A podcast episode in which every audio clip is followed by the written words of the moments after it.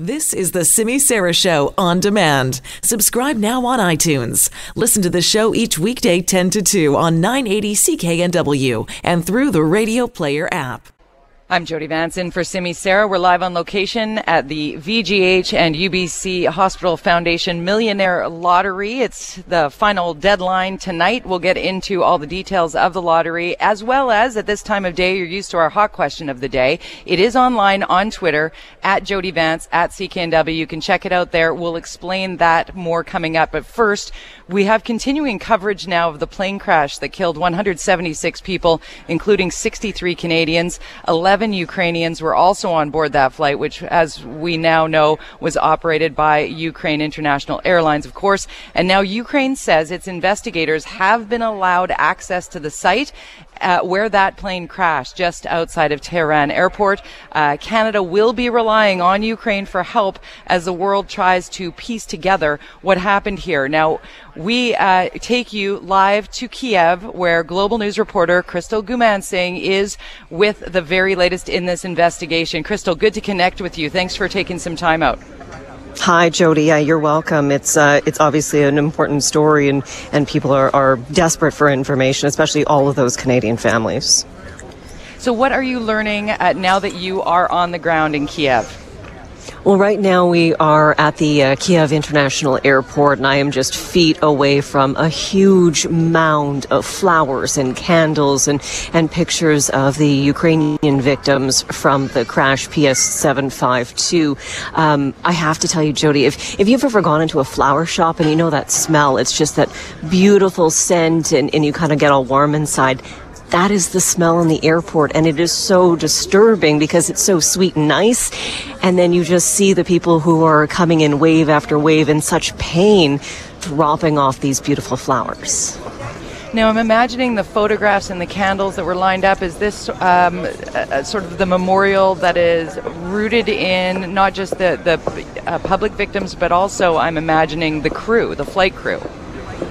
Yeah, I spoke with uh, a friend of one of the flight attendants who was on this plane.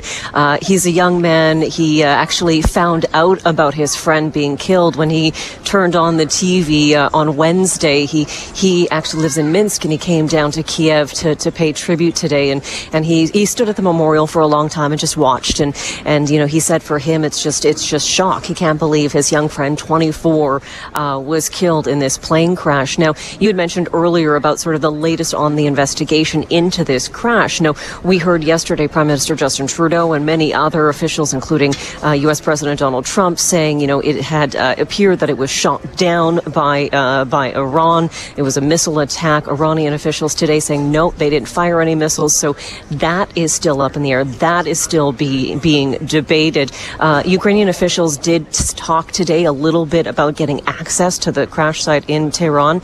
Uh, the foreign minister saying that they you know they are getting access, they are having good cooperation from from the Iranian officials on the ground, and that today they did get access to the black boxes. So that is huge. And as you said, um, you know Canadian officials are going to be relying heavily on the Ukrainian officials to try to get answers. At least at this point, we do know that um, members of the Transportation Safety Board were granted access, told that they could have access, uh, but as uh, as of late, our understanding is that is still in the works. So that is big news if the Ukraine government has been ac- given us access to those black boxes. Do we have any timeline on when uh, the transcription might take place and where further information might be shared? No, I really don't. It's the unfortunate part about this, and it's it is you know it's slow. It's it will take time, uh, and and that's sort of where we're at at this point. Obviously, like you said, people are, are hoping to get answers sooner rather than later. But considering we're still debating over the cause of this, despite um, you know many politicians saying that they have intelligence, although Prime Minister Justin Trudeau yesterday said he was not going to share that intelligence, but there is intelligence suggesting that um, you know this plane and, and all all of these victims, 176 people who were killed, were sort of caught in a dispute um, between Iran and the United States. We're with Crystal Goomansingh, a global news reporter who is live in Kiev, Ukraine. Uh, what was it like for you to arrive there? What is the process uh, with regard to how you're gathering and garnering information.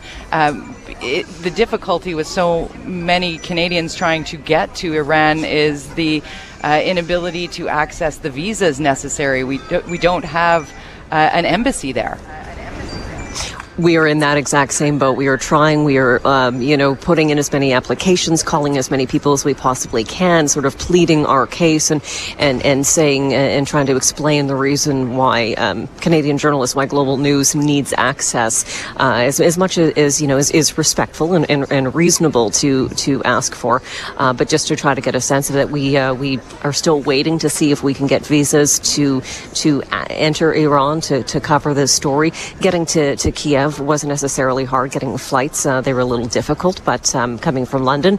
Um, but we got here, and, and, like I said, this this memorial just keeps getting bigger and bigger. I know Ukraine's president was here yesterday. Yesterday was a national day of mourning. You know, he laid down a, a, a bouquet of condolence, um, and, and many people continue to stop at this memorial and, and pay tribute, whether they're just standing for a few minutes or, or hugging and crying and, and leaving bouquets of flowers and small trinkets and lighting candles the human piece is so real and so visceral, particularly for Canadians coast to coast, with 63 Canadians uh, dying on that flight. Uh, but the investigative piece is what the answers that so many victims really want now are so slow in coming in this in investigation. The process made ever more difficult, it being in Iran and with the conflicts that you've you've mentioned. How have Ukraine International Airlines been with uh, sharing information with you there in Kiev? It's really not coming from anyone from the airline. We're getting information from the actual government. They're trying to provide what they can, doing uh, doing updates. Uh, uh, the president of Ukraine is often known for putting stuff up on his on his Facebook page, um, and there was some some briefings earlier today, which is how we found out the um, the uh, foreign minister said that the uh, the access so far has been good, that he's been encouraged with uh, sort of the cooperation from from Iranians, um, but it is going to be a slow process because you know Iran gets to lead this investigation.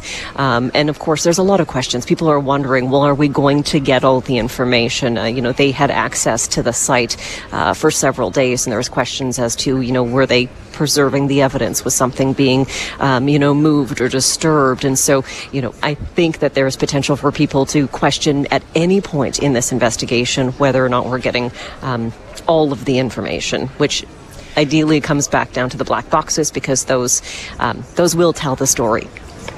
I've only got 30 seconds left, Crystal, but uh, are Ukraine officials now al- aligning with what Prime Minister Justin Trudeau has been saying regarding the cause of this accident? At this point, they are still saying the same thing that they have for the past couple of days, saying this is what the information suggests. They have asked um, Western officials, including Canadians, to provide access to that quote unquote intelligence that suggested that the plane was shot down by Iranian officials. Um, that information has been handed over, as I understand it. Um, but at this point, they are, um, we're still in that point of it appears that it has been that, that language that we heard yesterday from the mm. prime minister.